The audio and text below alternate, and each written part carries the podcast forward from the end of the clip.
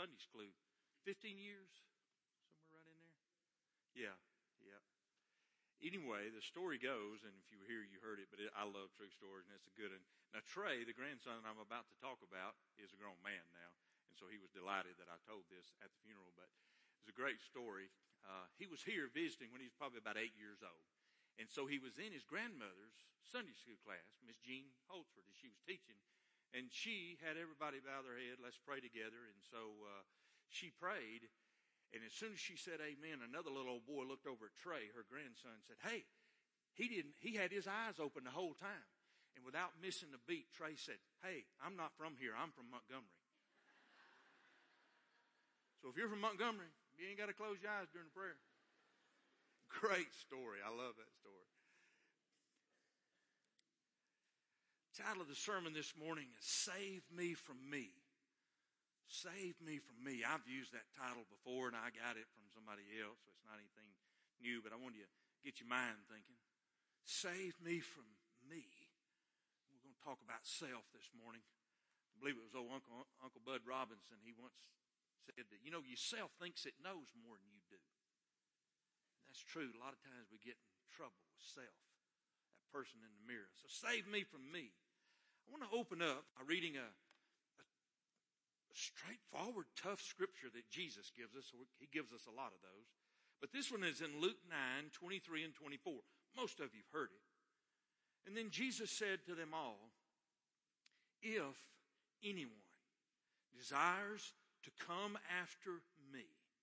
So there must be a desire there. Anybody, though, he says, if anyone desires to come after me, you're going to have to deny self. Let him or her deny self. Now, that in itself is a task. And take up his or her cross every other week. You know it doesn't say that. Daily. Daily. Take up his cross daily. Then follow me. So there's some things that need to happen first before you follow me. Deny self, you gotta have that desire, deny self, and then take up that cross daily. Then follow me. For whoever desires to save his or her life will lose it. But whoever loses his life for my sake will save it. Again, we could probably just meditate and ponder on that for about three hours, or maybe for three years, or maybe the rest of our life to get all the depth of what's in there. But let's try to learn something. Desire to come after me, you got to deny self, you got to take up the cross daily, and then follow me. My sermon changed through the week, so some of you that read the 3D portion of it will be the same, but I changed the scripture right here partly because of something that my son had written down, my Dave, and I'll share that with you in a moment. But I, so I got to thinking about the heart because probably we're not going to desire to follow him. We're not going to myself. We're not going to be taken up a cross day unless somewhere in there our, our heart's got to be in this. And so I found Proverbs 4, 20 and 27. Here's the scripture. My son, give attention to my words Incline your ears to my sayings. Do not let them depart from your eyes. Keep them in the midst of your heart. For they are life to those who find them, and they are health to all their flesh. Underline verse 23 in your heart and mind right now. Keep your heart with all diligence, for out of it spring the issues of life. That's pretty deep. Keep your heart with all diligence, for out of it spring the issues of life. Put away from you a deceitful mouth and put perverse lips far from you. Self's going to have to be involved in order for that to happen if you decide to put away a deceitful mouth and perverse lips far from you. Let your eyes look straight ahead. Let your eyes look straight ahead, for your eyelids uh, and your eyelids look right before you. Ponder the path of your feet. And let all of your ways be established. Do not turn to the right and do not turn to the left. Remove your foot from evil. I ask you to underline that verse 23. I've mentioned before a book by John Eldredge. John Eldredge wrote a book 10 or 12 years ago. It's called Waking the Dead. John Eldredge, Waking the Dead. I recommend it. The key verse and the verse that the whole book is based on is Proverbs 20, 23. In the NIV, it says, Above all else, guard your heart, for it is a wellspring of life. New King James, keep your heart with all diligence, for out of it spring the issues of life. Have you given your heart to God? Have you given your whole heart to God? Are there sins or, or perhaps things in your life that cause you that self keeps holding on to that you do not give God your whole heart? And again, I go back to this passage in Luke 9. If Jesus said, if you desire to follow me, deny yourself, take up your cross daily and follow me. Somewhere in there, he's got to have your heart. There's got to be a cleansing of the heart in there. Over a year ago or so, I'm not exactly sure, my, my son Dave and I were talking. We were talking about spiritual things. We were talking about consequences of sin and just talking about life and death. And I take him back and forth to dialysis three times a week. He and I pray and we talk about those things because they're real to him. But we were talking about walking with God issues like this a year and a half or so ago, walking away from God. And he said a quote to me. Now, he doesn't remember, nor do I, if that quote came from the lyrics of a song or a poem, but so for this morning, Dave Beck said, and I wrote it on a post-it note. And it got mixed in the shuffle of our computer desk and everything at home, but I found it one morning. That's kind of the direction of my sermon. Here's the quote from Lana's son that she birthed 33 years ago. Your heart, like your eyes, your heart, like your eyes, have the ability to adjust to the darkness Pretty profound statement. He and I theologized over it for a little while. Your heart, like your eyes, have the ability to adjust to the darkness.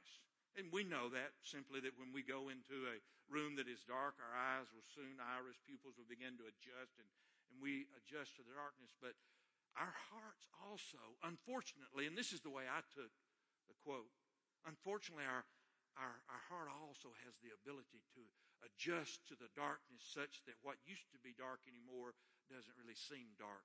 Let me give you an example. In our Bible study this past week, we were studying the book of Zephaniah. Promise you it's in there. It's a book in the Bible. It's three chapters long. Won't take you long to read it, but the key verse is Zephaniah 1:12.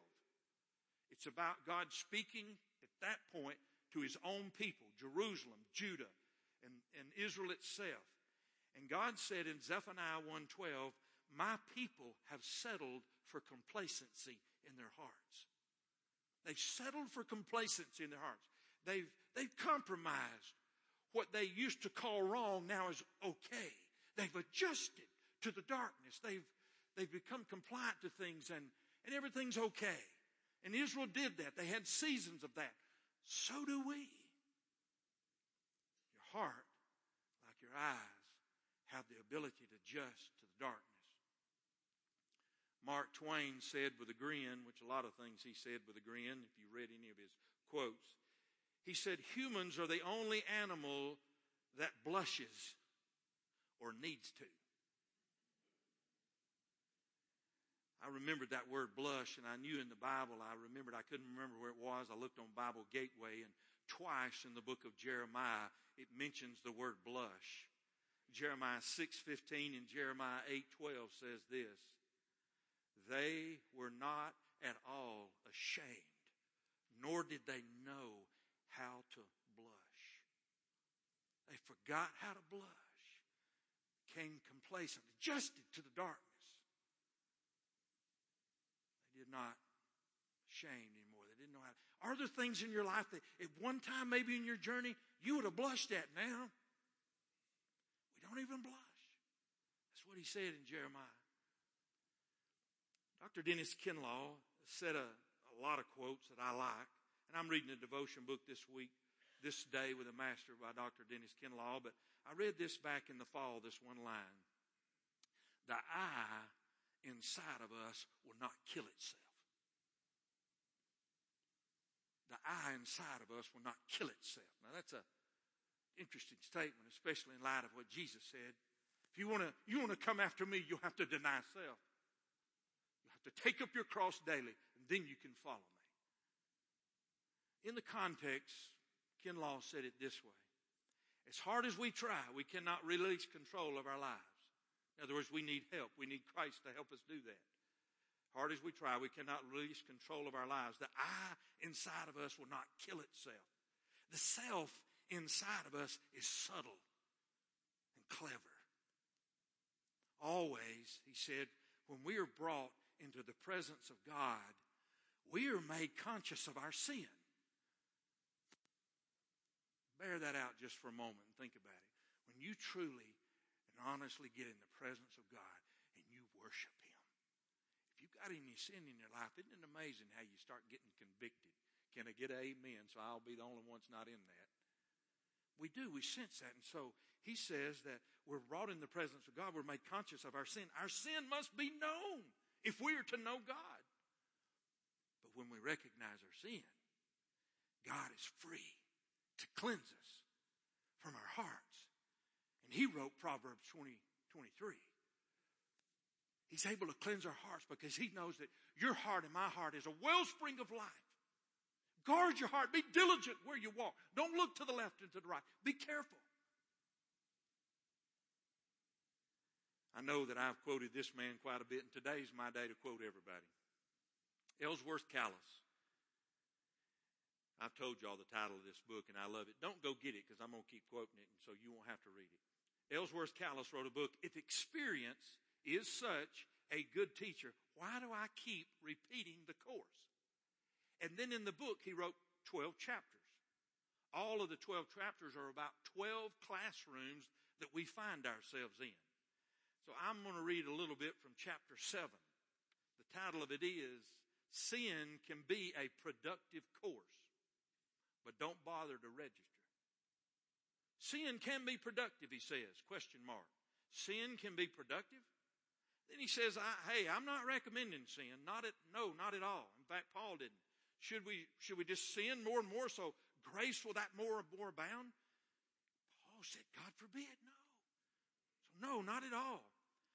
But I am a realistic person who knows that whether we like it or not, people do sin. I know this by personal experience and by observing the lives of others. And as Dr. Kalas said, few people get to observe more about the lives of others than those who spend years as a parish pastor however you define it, whatever dressing you put on it, we human beings have a problem. Then he quotes out of the book of Job, one of Job's friends said this in Job 5 7, but human beings are born to trouble, just as sparks, just as sparks fly upward. That's true. And Jesus said it in his own way. In this world you will have trouble. He even used the word tribulation. But be of good cheer. I have overcome the world. And that's why he says, I need your heart. I need you to follow me. I need you to deny self. I need you to take up your cross daily. Then you can come and follow me. Kalas goes on to say that sin is like no other faculty member in the school of experience because sin doesn't really want to instruct us. Sin wants to destroy us. That's why, he says, I wouldn't take a single course from sin if I could help it. But since I seem to get into sin's classroom from time to time, I've decided uh, that I must make the most of it. And I'll add, paraphrase it my way. Some of us find ourselves in that classroom, but our goal should always be to graduate. You don't want to stay in that class. And the only way we graduate is give Christ our lives, give Christ our sin, repent. So that should be our goal to not stay in that classroom. I read a story, and for those of you who get the 3D devotion, you know, I gave you a part of the story. Well, I'm going to end it now by telling you a story that was told years ago about of Episcopal, Episcopal minister and his three-year-old daughter. He served in a rural parish and he and his family lived on a farm while he served at this pasture. One Sunday morning, he was puttering about in the barn before church, and his three year old daughter came running in the barn holding out her pudgy little fat hand, and she said, Look what I found, Daddy. Isn't it pretty?